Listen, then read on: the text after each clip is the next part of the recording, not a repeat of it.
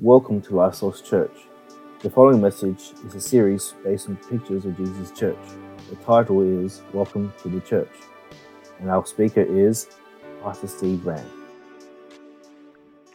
Awesome. Okay, so we're just going to get into a time of sharing scripture and the word with you this morning. And uh, if you were here with us last week, we started a new series that was splitting up into two different um, time frames, if you remember, we're just looking again at our vision and our values and, and helping us uh, unpack who we are, who God's called us to be.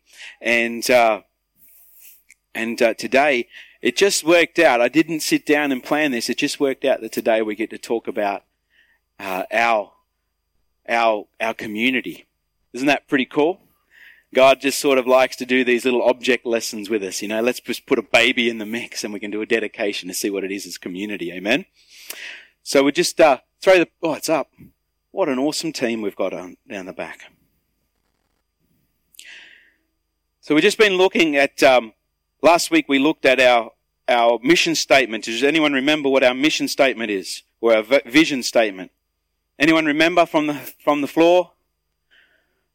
If not, I'm going to put it up on the screen, and you're going to lose your moment. What is it?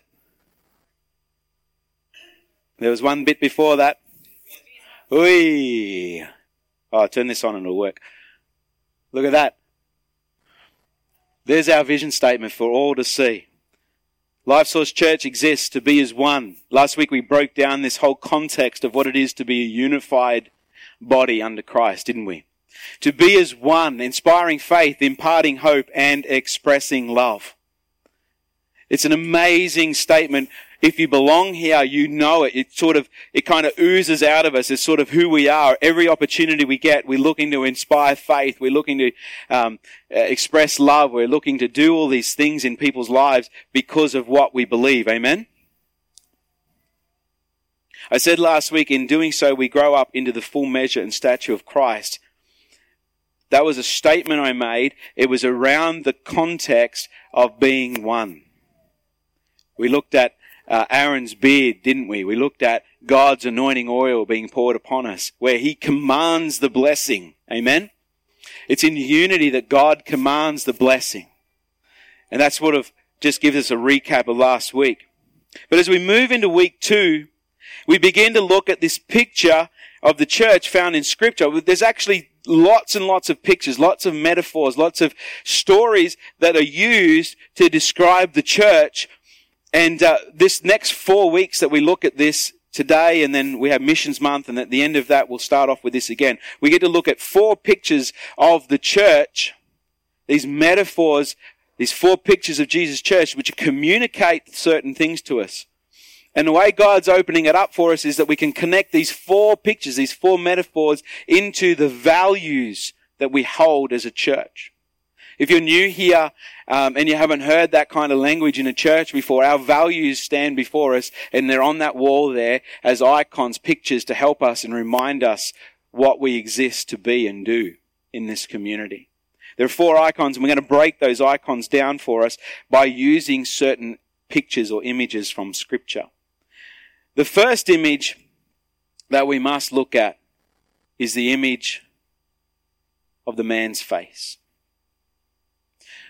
As we introduce this topic to us today, we base our scriptures of all those pictures from scripture. They're not weird and wacky things. Uh, you know, it's really funny when you, are a church doing things in your community. You're sort of out there on a limb and you, are exposed to all sorts of comments, aren't you? It can be ridicule or it can be praise. It doesn't matter. They come um, fast, thick and fast at times. We had one person say to us at one stage, "Are we a cult because we've got a bull's head and a and a man's head that looks a little bit like Buddha, or looks a little bit like Angus, maybe." you just need to draw a beard on him, eh? Anyway, um, no, they're actually icons that help us represent from Scripture who we are.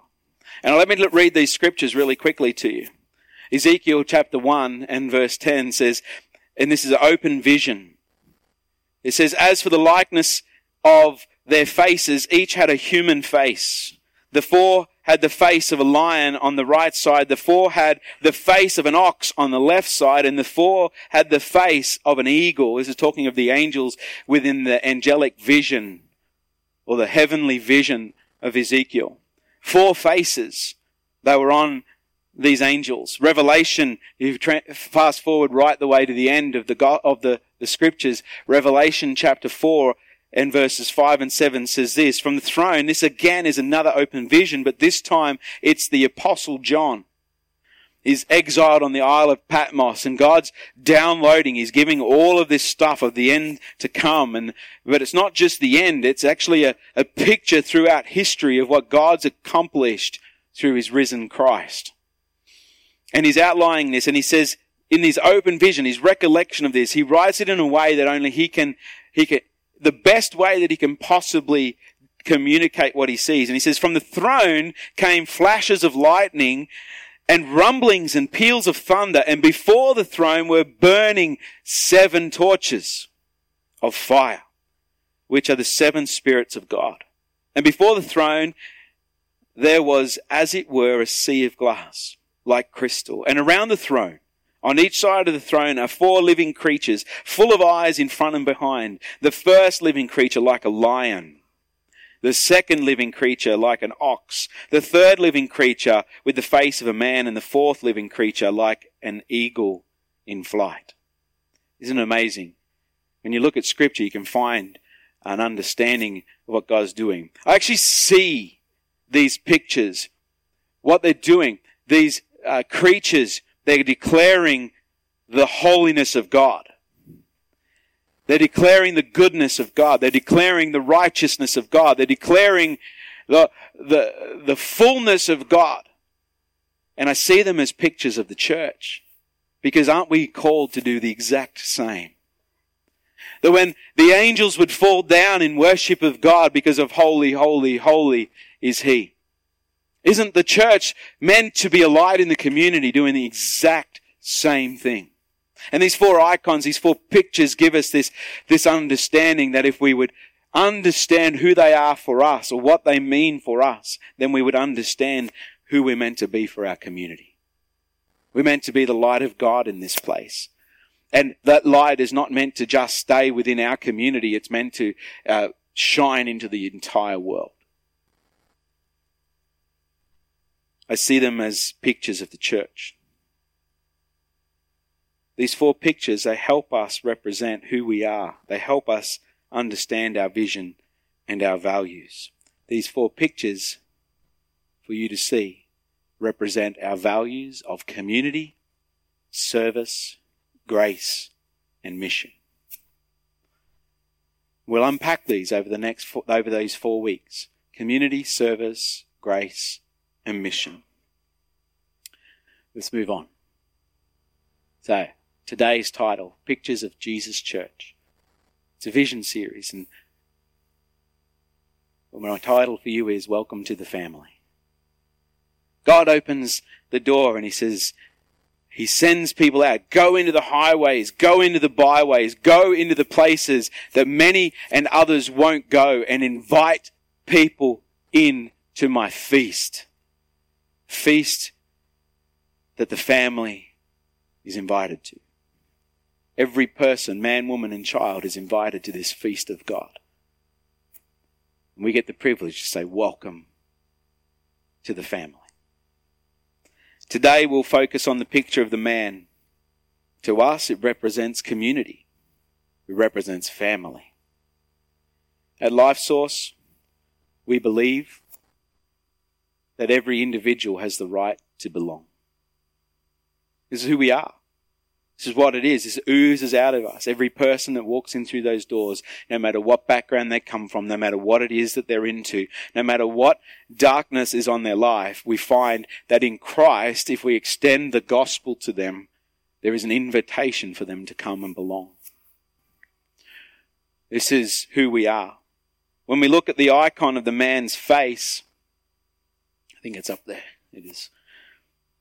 It actually communicates more to us than a picture of a few random people just put together on a poster.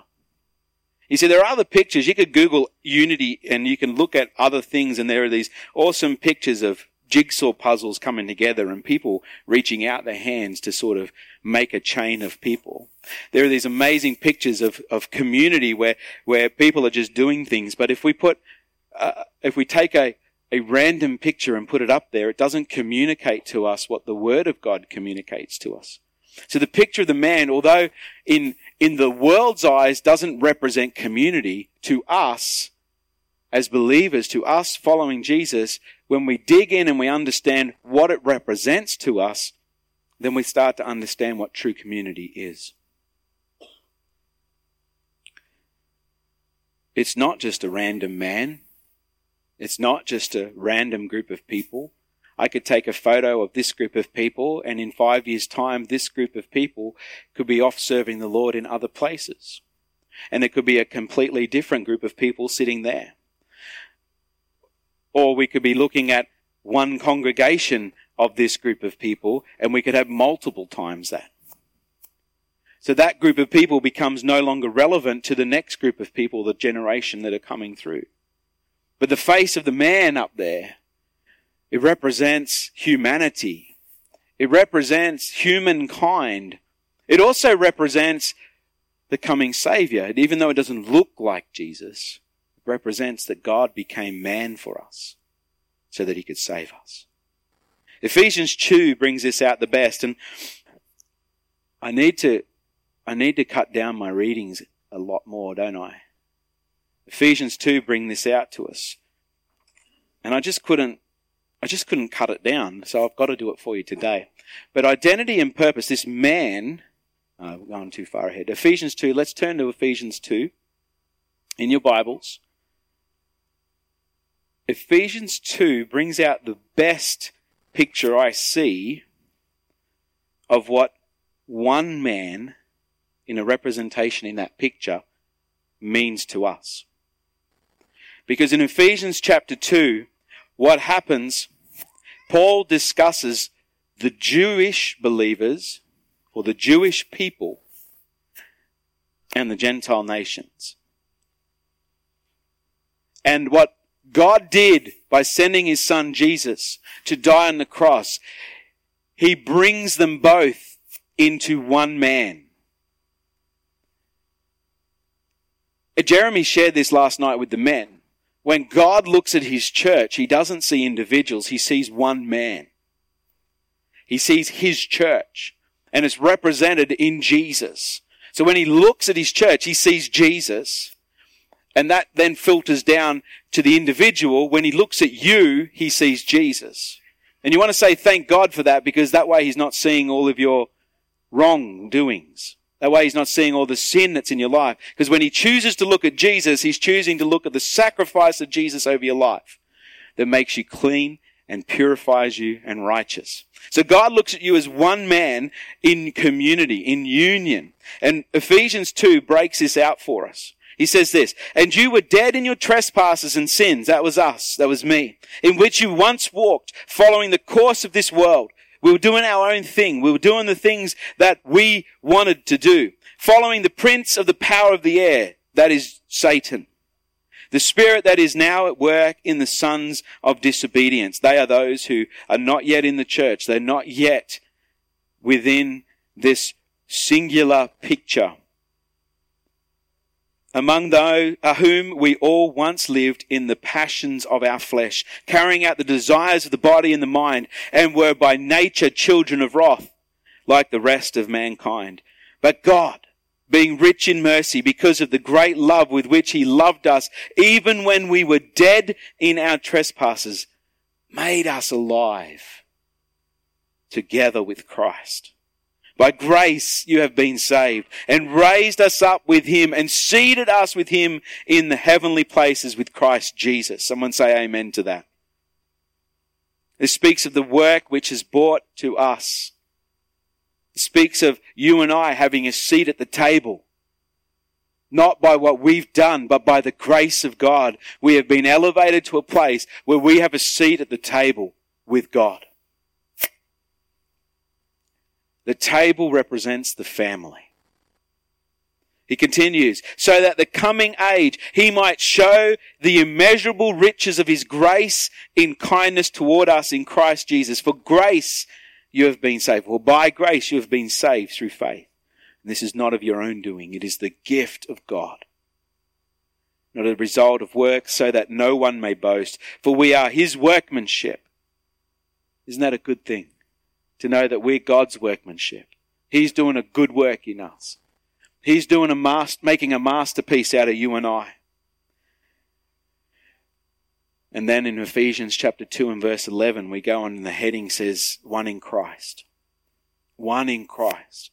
Therefore remember that at one time you Gentiles in the flesh called the uncircumcision by what is called the circumcision, which is made of the flesh by hands. Remember that you were at that time separated from Christ, alienated from the commonwealth of Israel, and strangers to the covenant of promise, having no hope and without God in this world. But now, everyone say, but now. But now. In Christ Jesus, you who were once far off have been brought near by the blood of Christ. For he himself is our peace who has made us both one and has broken down the flesh, the dividing wall of hostility.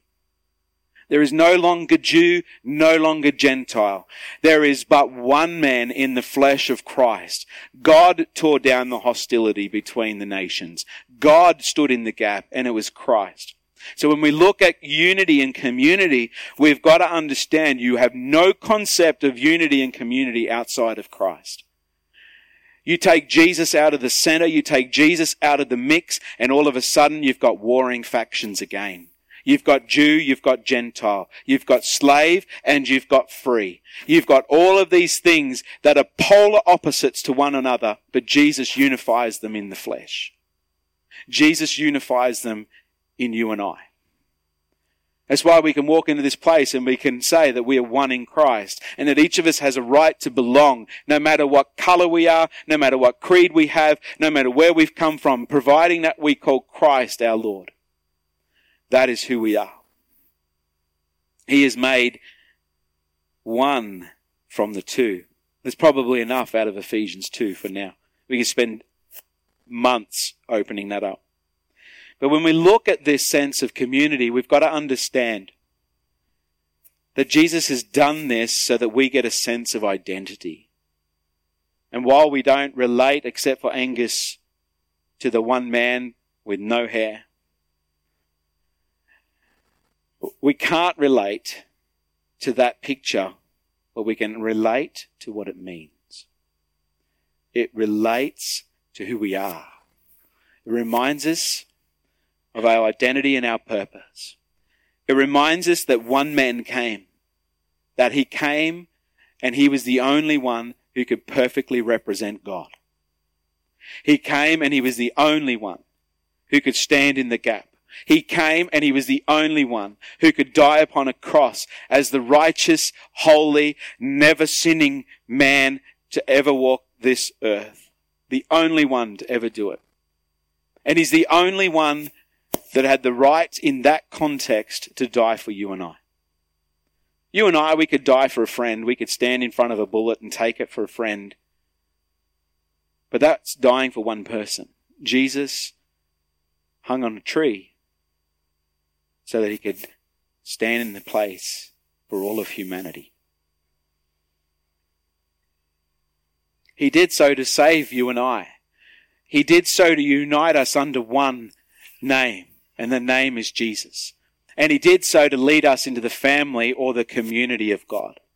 We all have a right to belong, amen. And your neighbors, those around you, those who God has put you as influence over in your workplace, in your school, in, uh, in, in your, in your mother's group, in your community, as you meet in the library, whatever it is, God has put you as an influence there to lead them into the community of God. There are so many people, and there are even people here today that have no concept of community because they've never stepped into community. They have no understanding of what God is on, has on offer through Jesus because their relationship to community is that they've always been ostracized. They've always been sent away. They've always been kicked out. They've never found their place to belong.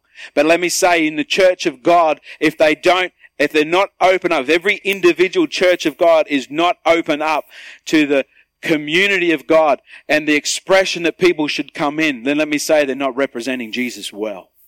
And they need to actually challenge their own thoughts.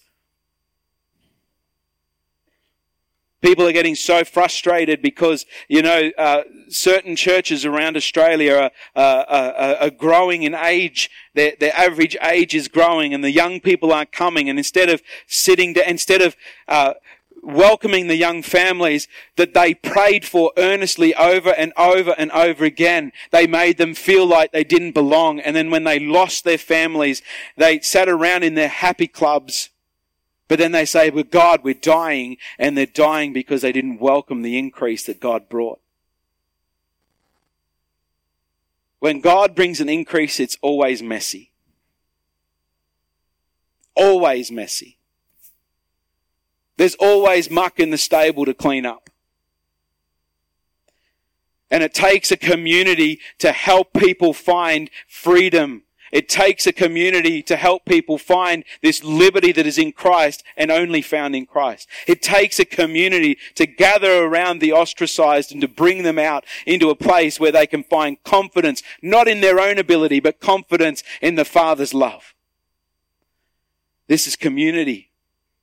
This man, he was Jesus and he showed us how to do it. He opened the way to the family like no other. The family of God. Galatians 3 and 26 says, For in Christ Jesus you are all sons of God through faith. Isn't that amazing? It's an amazing scripture. You want to take a photo of that, you want to put it on Instagram, whatever you want to do. That's the scripture for you today. Through faith, you are a son of God and he accepts you. So when you see the man, the icon of the man on green card, we see this sense of community. We see the purpose is that we need to make people belong. We see that your purpose as the church is that you've got to reach out to the newcomer. You've got to make them feel welcome. That's not the pastor's job. That's our job. That's the church's job. As one man, we work together, making sure that those who are coming into the family remain as part of the family. That is our job together. That is our purpose. That is our value as a church. It is important in the collective to see this. Each one has the right to belong because Jesus sees us with value. Let me make this statement to you.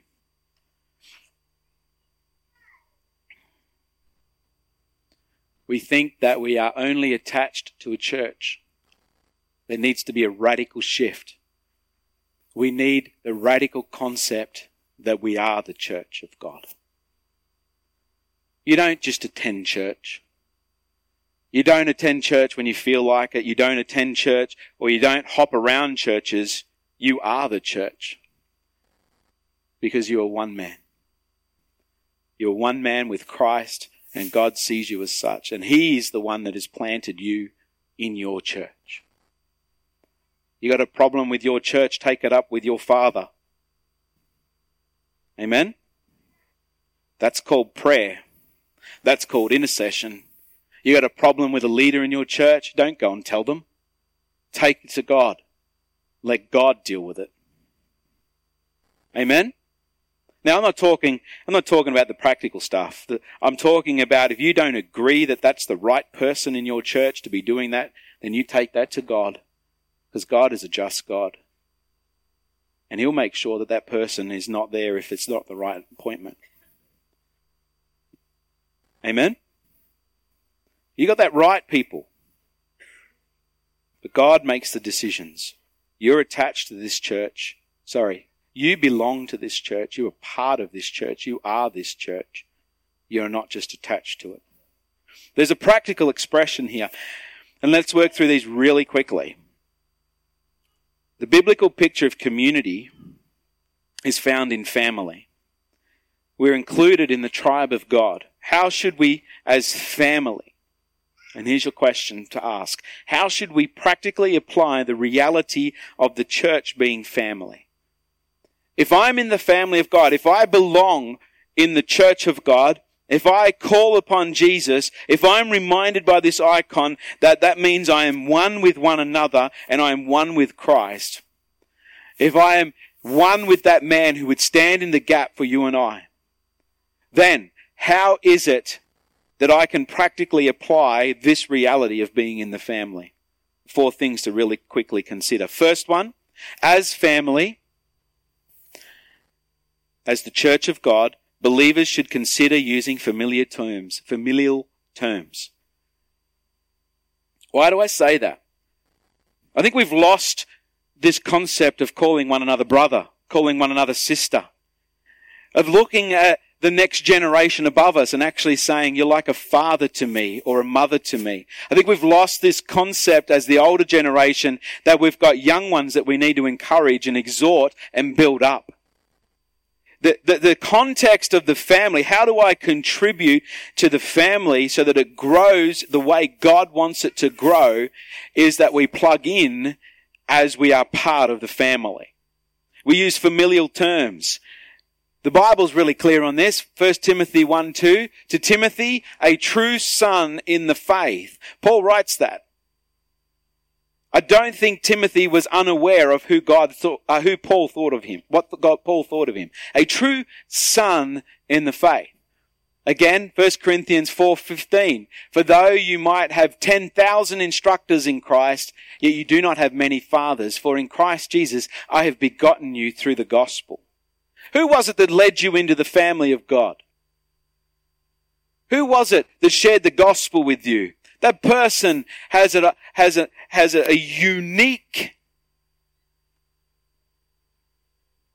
experience of God for you. And if you honor that person for leading you into the kingdom, you will, you will receive so much more from that person. Look to them as a father or a daughter. It's always nice watching your daughter getting carried out under the arms. Amen. See, Romans 12, 1. I appeal to you therefore, brothers, brothers. And we know in our modern translations, we see brothers and sisters because we're trying to show you that this is an inclusive term. I appeal to you therefore, brothers and sisters, by the mercies of God, to present your bodies as a living sacrifice, holy and acceptable to God, which is your spiritual worship. Now, while that can be used on an individual basis, how much more significant is it when you look at the collective of the church? That this place is, is a sacrifice unto God together. The fourth one there for this point, using familial terms, 1 Timothy 5, 1 to 2. Do not rebuke an older man, but encourage him as you would a father. Younger men as brothers, older women as mothers, younger women as sisters in all purity. So, guys, if you're looking at a girl over the other side here, you go, hmm, that's pretty good looking. She's your sister.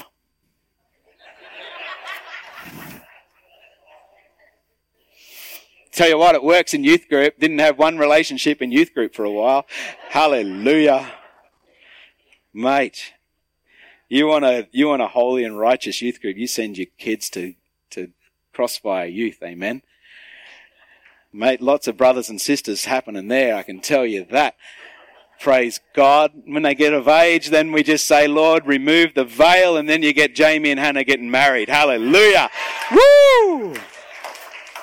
You see, that's what happens when you pray, guys. Lord, just put a veil over this one for a little while. So she can't see this kid. Yeah? Amen. That's what happens. God removed the veil. And brothers and sisters get married in the right terms. Amen? How cool is that? Anyway, we're the family of God in all purity. Let me say, when God puts a veil up there, you can't look at that person with lust. I can tell you that. Amen? When He removes the veil, whew, look out. quick marriage. How long was it? Come on. How long was it? Six months. Amen. See, God knows what He's doing. Second point, really quickly, as family and as the church of God. See, this is this concept. You're in the community of God. You're the church of God. As this family, believers must make the church their priority. You are saved into the kingdom of God and your representation on this planet is as the church of God. You can't be a rogue running around out there saying, I'm an ambassador taking ground for the kingdom and you're not in community. It doesn't happen. It doesn't happen. You might think you're doing good things for God, but let me tell you, you're not if you're not in covenant with God and His family. That's why God says, honor your mother and father, for it is the, it is the first law with promise. Yeah, you shall live long in the land where you've got mothers and fathers in the church. They're your leaders that God puts in over your life. You honor your leaders and God will, He will exponentially grow your ministry. If your leader is holding that back because they're full of pride, then you pray for them. You don't tell them they're full of pride and walk out. It just causes disharmony and disunity and it makes the church look foolish. So as family, believers must make the church their priority. Galatians 6:10, write that one down. What happened here? Not working. So then, as we have opportunity, let us do good to everyone and especially to those who are in the household of faith. Those of us that have got a social minded, justice outward thinking um, context, you've got to remember that if you're not fulfilling this verse first, then you're not going to have any expression in the community that's going to have any lasting fruit. God wants you to honor your family. Amen? If you honor your family, and I'm not saying that you've got to spend 60 hours a week in the church. What I'm saying is you honor the first day of the week by coming to church. You honor your leaders. You honor God by giving to God. And then I'll tell you what, things, doors will open and you will have an expression in the community like never before. Second one, Hebrews 10, 24 and 25. And let us consider how to stir up one another that's not about digging your ribs into your neighbor and saying, you need to listen to that scripture. That one's for you. They're saying, stir you up to one another to do love and good works. Stir one another up to be kind. Stir one another up to be the light of God. Stir one another up to share the gospel. If you can't share the gospel on your own, get together with a brother and a sister and pray with them and then get filled with the Holy Spirit and go and share the gospel together. Why not? Stir one another up in love and good works, not neglecting to meet together. Wow. As some is in the habit, or as it is the habit of some. But encourage one another, and all the more as you see the day drawing near. I, I see what happens is that people get saved, they get filled with the Holy Spirit, they, they do some basic Bible teaching, and, and all of a sudden the devil comes along and he, he puts a seed of hurt in their life, and all of a sudden, instead of meeting together more regularly, they're meeting together less and less. All of a sudden, they're, meet, they're meeting at church once a month, and all of a sudden, they fall. And they walk away. Devil's ploy to take you out, and we talked about that through Driven by Eternity series. I read this blog during the week. I talk a long time, guys. Sorry about that. I read this blog during the week. Let me read it to you. I think it's really encouraging. Our society seems to be much busier today than it has ever been.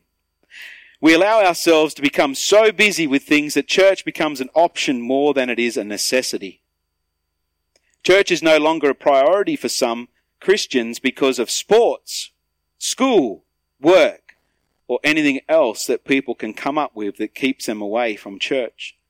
When church becomes an option, it is no longer an option. You want me to say that again?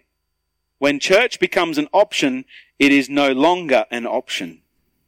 You will almost always find something else that you have to do that replaces church.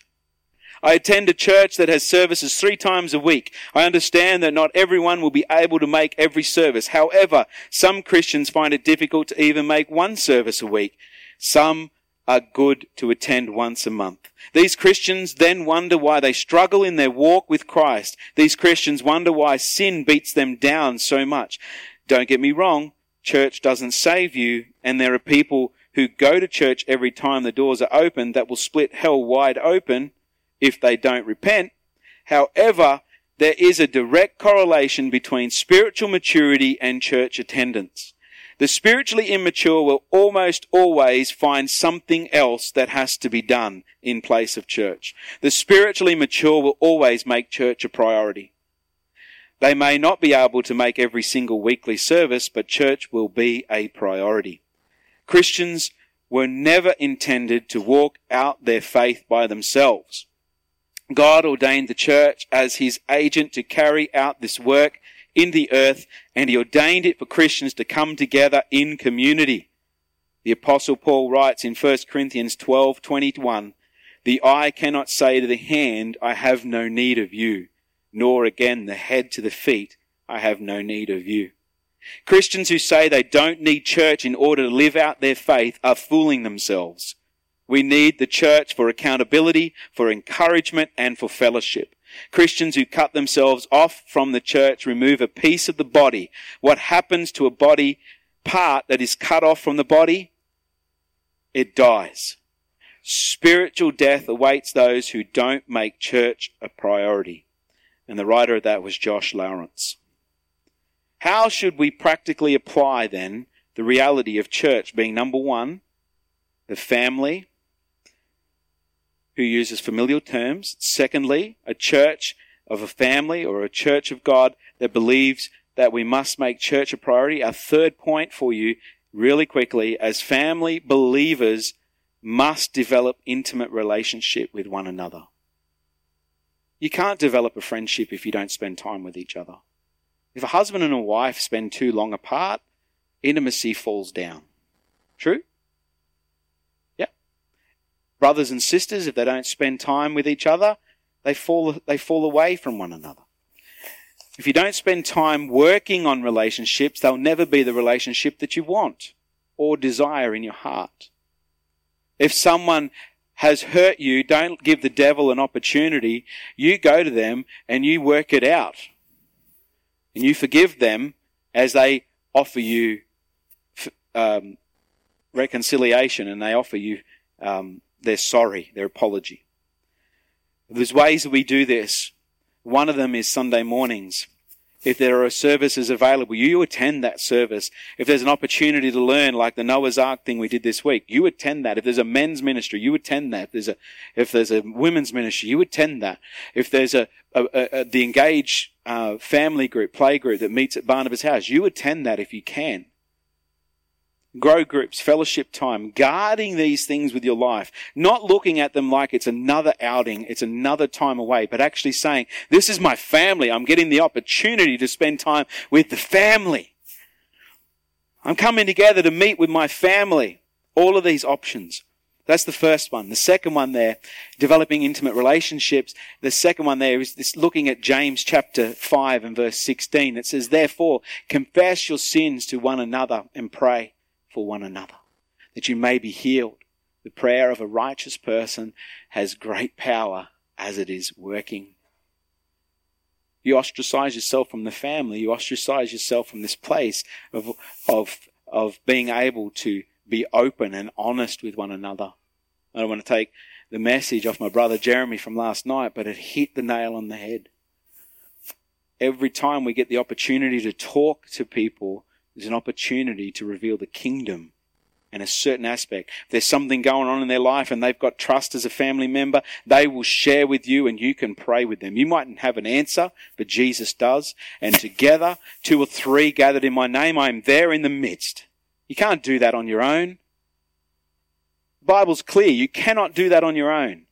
So you can walk around in your problems all of your life, or you can, you can be open and real with another person and say, in Jesus, I want to work this out together. Amen?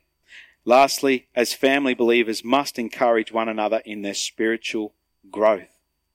You must encourage each other in your spiritual growth. Hebrews 10:24 and let us consider how to stir up one another in good works. Amen. Hmm. Last week I gave you an, an, an, a picture, didn't I? I gave you an object lesson. You remember that? Little Novi She's done a fantastic job. Up here as my assistant, didn't she? Let's give you one more. Look at this. It's an old bike wheel, eh? I've got to give you something to take home, something to remember. Don't, don't take this wheel home. It doesn't spin on the bearing. It's seized. But I wasn't going to go and pull a good one off the bike. So I'll, I'll spin it on the washer. Makes it look right. Okay. We're talking about family. We're talking about community. Rotary caught this one a long time ago, didn't they? They call it the inner wheel. And there's many ways you can use this object lesson to represent your relationship with Jesus, but let me, re- let me use it to represent family today. To remain a strong church, to remain a, a family church, to remain open to what God's going to do and to, to value this concept of community that we hold dear. It doesn't happen if we don't have the hub as a central point. If the hub's up here, we get a wheel that does this. Is that true? That's not good for anything. I think if the, I think those who handed down the wheel to us, if they had made a wheel like this instead of, you get the old pictures of the square wheel, that was a bit silly, wasn't it? Then I think the wheel would have gone out the door, but because the hub's in the middle, the wheel spins and it spins smoothly. Our center has to be Jesus in everything we do. The center of our church cannot function without Jesus. If Jesus is not the focus, then all of a sudden your church is out of balance. It has to remain the focus. But in the middle, you've got these spokes. This ring, it obviously represents uh, the one man that I'm talking about. We're one wheel together. But we're members individually.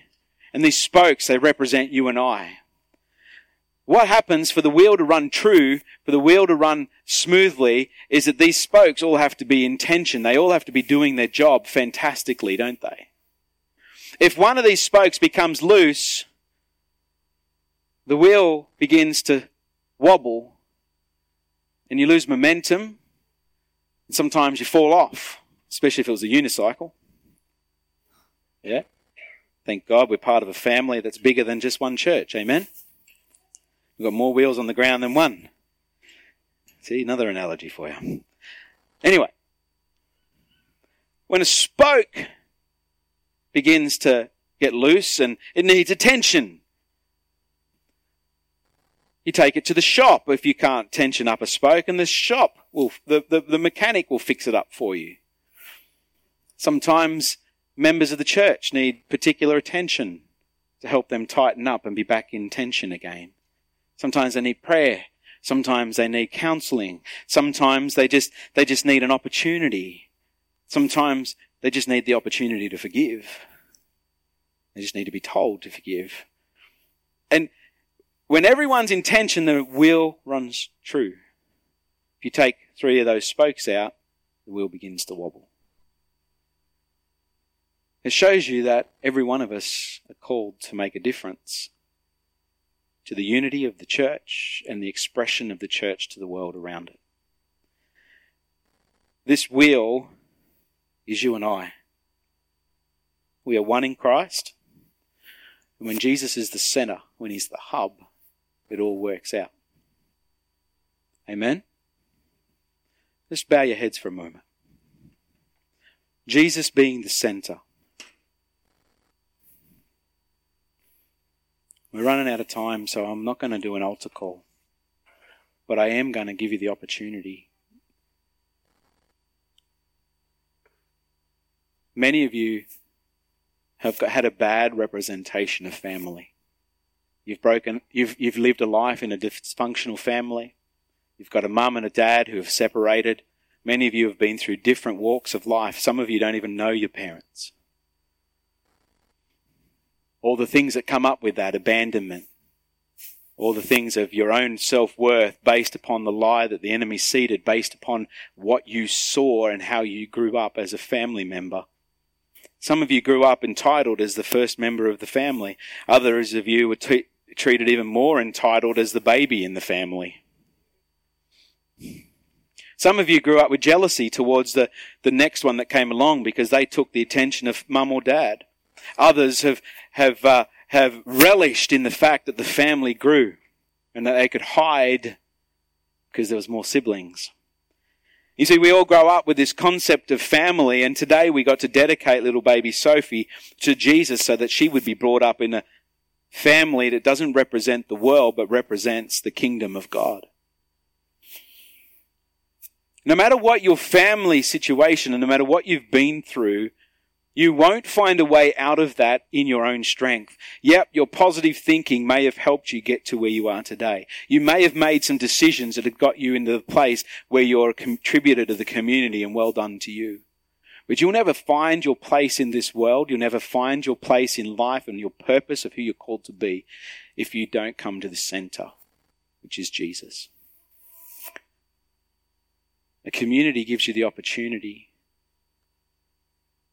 to grow in a place, make mistakes, where you'll find love, you fall over, mum or dad's there to pick you up and to wipe up your boo boo. The family gives you that opportunity. You come into church right here today, you're like, what am I even doing here? But your life is at a point where you actually need to say, I've got to let it go because I want to come to a place where what the man up there is saying becomes my reality. The day that I joined this church, it took me seven months to really get to know people because it was a decision that I had to make to make myself available for them. Now, maybe today is not the right day for you to say yes to Jesus, but let me leave you with this challenge. Maybe today is the right day for you to say, I'm willing to start a journey that would lead me to the center. I'm willing to say that I don't have all the answers, and in fact, the answers that I have are corrupted by my upbringing. And I just today I choose to lay it down and to say I want to trust the journey that you have laid out to me for me, God. Let us all just stand to our feet. Before Angus comes and leads us around communion, let me pray for you today. Lord God, we come because you have called us to be here. Father, we thank you for the wonderful opportunities that you give us to walk together in unity and to be the family of God that represents the kingdom and not our own rubbish. For those who are here today, Lord, that want to say yes to you, I pray that you would give them the courage to lay down their life and to say, I want to make the first step. I pray today that as they stay around and they have a, a sandwich with someone that they don't know, I pray that an opportunity for them to declare what they have said in their heart today, that they would share that with another and say, I'm willing to make this journey toward the center. Father, I pray for those who are part of this church. I pray, Lord, that the problems that we are walking through together, that we would see their spokes tensioned, that we would call one another brother or sister, mum or dad, son and daughter. I pray, Lord, that you would bring everything into alignment now. I pray that you would tension the spokes. Lord, I pray that this church would represent the true line of heaven. In Jesus' name we pray.